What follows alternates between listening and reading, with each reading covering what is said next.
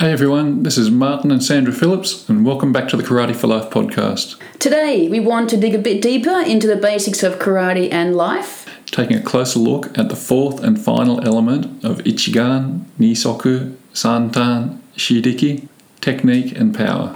We've noticed everybody faces challenges in life, some big and some small, but not everyone has a way to navigate these problems. It's not always easy, but we found that we always keep coming back to what we've learned from our years in the dojo, And that's what this podcast is all about. helping us all find the solutions to life's problems, or even better yet, to remove the problems before they arise. This is Martin and Sandra Phillips, and welcome to the Karate for Life podcast. Getting a bit excited today, Martin, as we come to a close with our Ichigan Nisoku Santan Shiriki series. How are you feeling about this? It's really good to get it wrapped up. It's been a it's been a bit of a mission, hasn't it, to go through all of these? It's quite a quite a lot of ground we've covered. Yeah, There's been some great feedback though. It's really been helping some people in the dojo, but also in their lives as well. And we're learning that quite a few people are also having chats with their kids about this sort of stuff. Yeah, it's really good to see how, how especially the parents, they, they they listen to this and they sort of take it in themselves as the parents that are training, of course. They take it in themselves and they're sharing it with their kids, and it's creating a bit of a conversation point. So this is this is what we're doing this for in the first place, is to hopefully get a bit of that happening. Yeah, it's fantastic, isn't it? Well, look, let's just get ourselves moving into this last episode for this particular series and um, see how we go. Ichigan Nisoku Santan Shiriki. So what's uh, what's this say in Soke's Kyohon here in Soke's teaching Okay. manual? We have Riki is technique. Through diligent training of kata and kumite, technique will develop naturally. Now, I know this disturbs you just a little bit. Do you want to share why it disturbs you? I know. So- I'm always, I'm, I'm always a little bit disturbed by this, but it's okay. It's good. It's a good thing. gets you thinking So, so deeply. uh, it, it makes me think. I love that. I love that. So again, the character that's used to, to describe this, Riki, is, is literally power. And yet in that description there, there's no description of power at all. And I, and I kind of ask myself the, the, the question, well, if, if, the, if the character says power, why, is, why are we not talking about power? This is, this is technique. We're talking about technique. And we did, I did come up with a bit of an answer to this, but uh, I know you're kind of Yeah, but I mean, we were having a chat a bit earlier as well, and we both reflected on our journeys. And we both agreed that when we first started our training, we focused on trying to be really powerful and being strong. And that's the that's the mistake that everybody makes. If you if the focus is on power, yes, you will through through the process of developing good technique, you will generate natural power, and that's that's what that's the goal. But if you focus on developing power, most people misinterpret that and think physical strength, which is the opposite of what we want to try and do. Because we see, you know, in in training, we see so many people that are you know far more advanced than us. They're able to generate incredible power, and yet they're such small bodies. And it's very natural power, isn't it? Yeah, natural power, and that's and that's the thing. I talk. That's the way I like to describe it. Is, nat, is looking at natural power as opposed to physical strength. Yeah, and so this power, I guess, in our training, and as you've just said, we have people who are way ahead of us doing this, and we're quite, you know, young on our journeys really with this. But in our experience so far, we can both say that once we uh, flipped it on the head and we stopped focusing on trying to be powerful, and we went back to Ichigan, Nisoku, Santan, and we went through that process and we layered that continually over and over and over again, going deeper and deeper, we naturally found more power. through the practice and study of technique. Exactly. So, and I guess that's why this this fourth one, the one way that I've had this described to me, the the shiriki, or the fourth fourth element being technique, is all those little things that make things work. So I guess when you get back into life, it's the little things in life which make a big difference. Yeah, that's If one. That's, that's, that's one that you like to talk about all the time. Well, I do when it comes to you. What are you trying to say? No, it's good. Okay, so for those who are listening and who, of course, do practice karate, I guess for our personal experiences, and we can only speak for ourselves, of course, if you do move forward with your journey and you have experienced the thought of, I just want to be more powerful and get more physically stronger, and you've trained with that mindset, it'll only get you so far potentially. You'll hit a wall really, really quickly. There's a you'll ceiling hit, you'll hit. You'll hit a limit. And that's why we've got to go back through those, as you say, go through that process, go through those elements. First the eyes, Ichigan. Second the stance, Nisoku, Santan. Develop the, that spirit, that, that guts and determination. And then we look at the technique, which is, I guess, getting your body in the right position. But don't you think the most exciting thing of this, this is just me, I love application. When you go through this cycle time and time again, you go deeper, Ichigan, Nisoku, Santan, and the Shiriki, you get, uh, I guess, more effective in your application, in being able to, to do your application well against all different bodies. And for me, that's quite exciting. How about you? Yeah, oh, absolutely. That's, that's, that's the thing that I, I love about partner training application is is when you first start to try and teach someone how to do some you know some self defense technique, say for example, when you see a beginner trying to do it, first thing you see is they're just trying to use their arms to do all the work, and then and then you kind of realize okay they've, they've kind of got the idea, they've got the the general form of it, but how effective is it really until they until you start to look at these these elements of you know how do you, how do you move your body how do you align your body how do you position yourself you know how do you use your stance how do you use your eyes and and when you when you put all those elements together you're able to make things work like you were saying before with in, in an effortless way Mm, It's quite beautiful, isn't it? And you're doing things, and it's like, how did that actually work?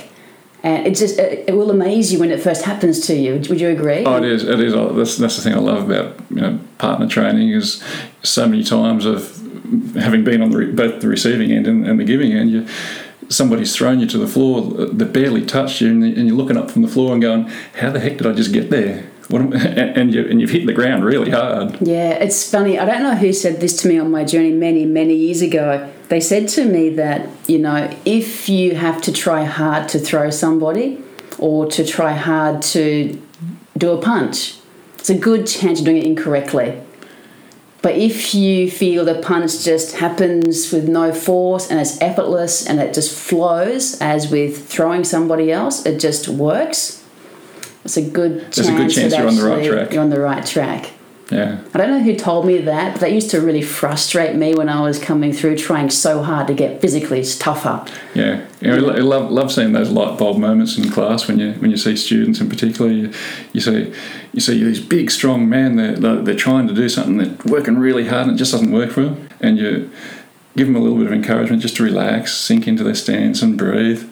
And they do it again, and, and it's like they've barely put any effort into it, and the other person's just flying across the room. Yeah, it's pretty We saw a amazing little bit of that last night, didn't we? Yeah, that was pretty amazing stuff. I love that. I got a sore foot, by the way. It's all bruised. Not impressed. Sorry about No, that. it's all good.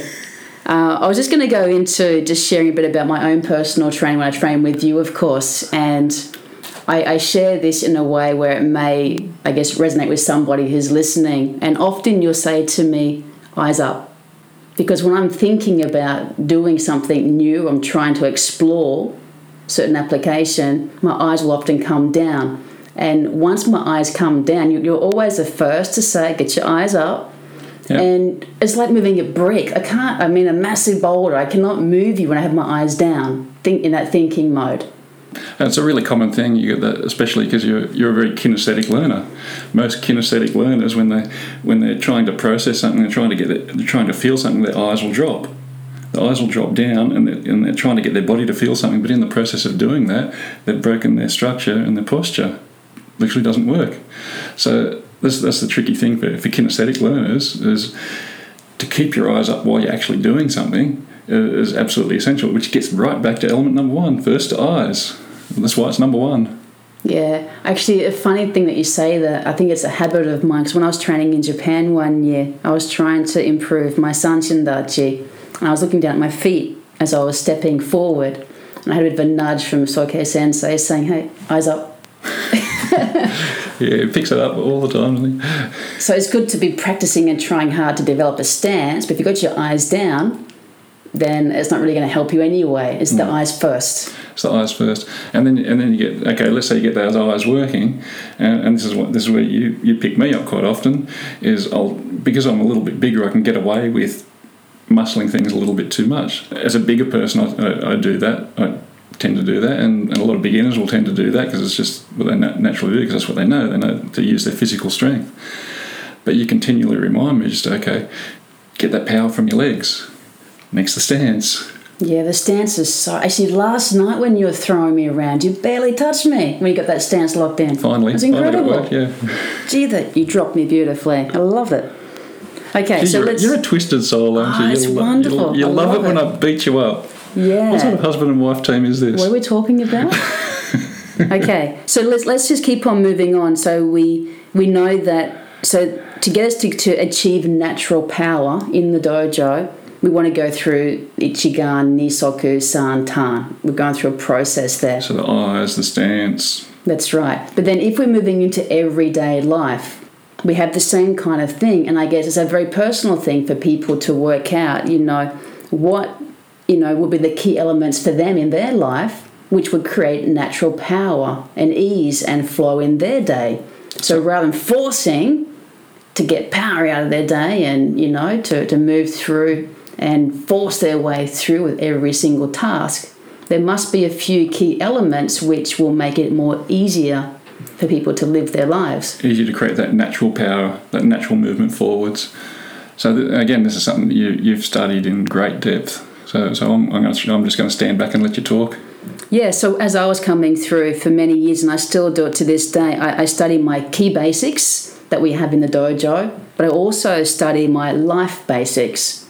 So I'm always trying to improve things which I feel are very, are very important to me, which keep me feeling very happy, energetic, alive, and very loving, I guess, to all people around me.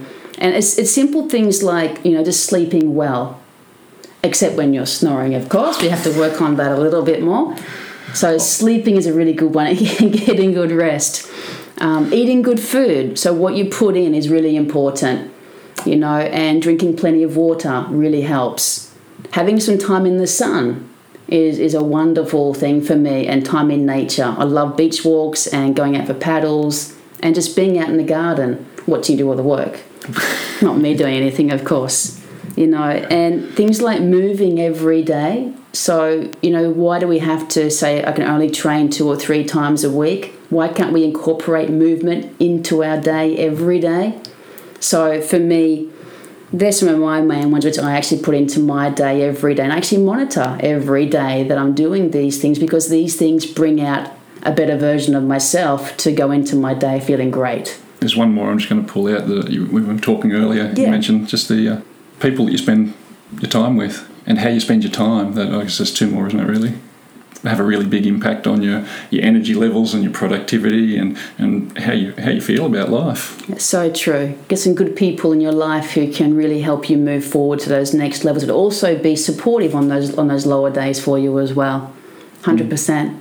Yeah. All right, so should we? Um, I think it's we're moving on time there pretty quickly today. So just wrapping up for Ichigan, Nisoku, Santan, Shiriki, please, Martin. Wow, to wrap up, so number one is the eyes. Get your eyes up, take in what's going on around you, and, and, and look at how, how you're seeing the world. So there's a chance to chance to see how close your opponent is, see where the potential threats are. Using your stand, number two, using the stance, using your legs. So it's a uh, just to go back to those key words from, from before. There's the stability, mobility, and the power generation. All comes from your legs. Third element, san tan. That's the grit and determination. That's that that emotional element that you bring to your technique. That you bring. That's the fight that you bring. That's the desire to move forward. The desire to do whatever it takes to, to get get things done. Today, looking at technique. The technique that leads to natural power. A lot of ground covered, hey? Yeah, and we've only touched on the surface. Really, you could you'd spend months and months just discussing these over and, Keep over on again. going deeper and deeper. Yeah. So that's just a surface level, which would also mean for people to don't just leave it at that, but to take that as a starting point for all those four areas and then to go deeper within their own training And in life. and in life. Thanks for listening to today's episode on the Karate for Life podcast. If you found this episode useful, please comment on our website, karateforlife.com. Share it with your friends via social media and don't forget to tag us. Hashtag Karate for Life podcast. And if you've got a topic that you'd like us to cover in future episodes or a question you'd like to ask about karate or life, please send us a message. We'd be more than happy to share our thoughts. Coming up in the next episode, we'll be inviting in a special guest to talk about how karate has impacted their life